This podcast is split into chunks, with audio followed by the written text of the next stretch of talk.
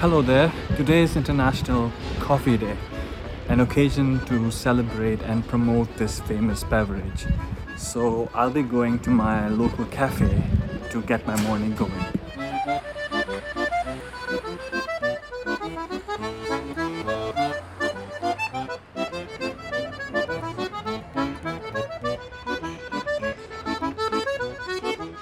This year, the International Coffee Organization aims to highlight the plight of coffee farmers, the threat they are facing to their livelihoods, and the need to take collective action.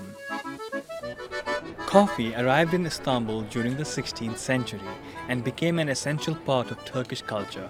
In fact, the Turkish coffee culture is on UNESCO's Intangible Cultural Heritage of Humanity list.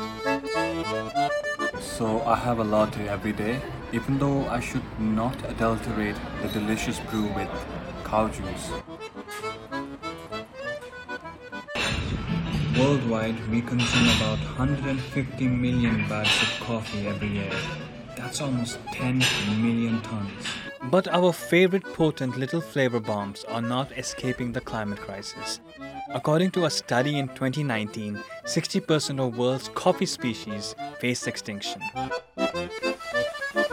Coffee production is on the decline, with many farmers being forced out of the business by changes in temperature, long droughts, and pests. The coronavirus pandemic has hit supply chains with major coffee producing countries like Brazil suffering badly. Farmers are dealing with labor shortages and uncertain demand as local cafes around the world are either closing down or losing money due to lockdowns.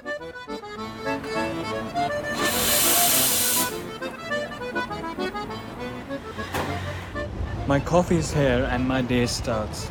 So next time you go for your daily brew, remember to support your local coffee shop. Maybe the benefits will be felt all the way back to the source. Bye.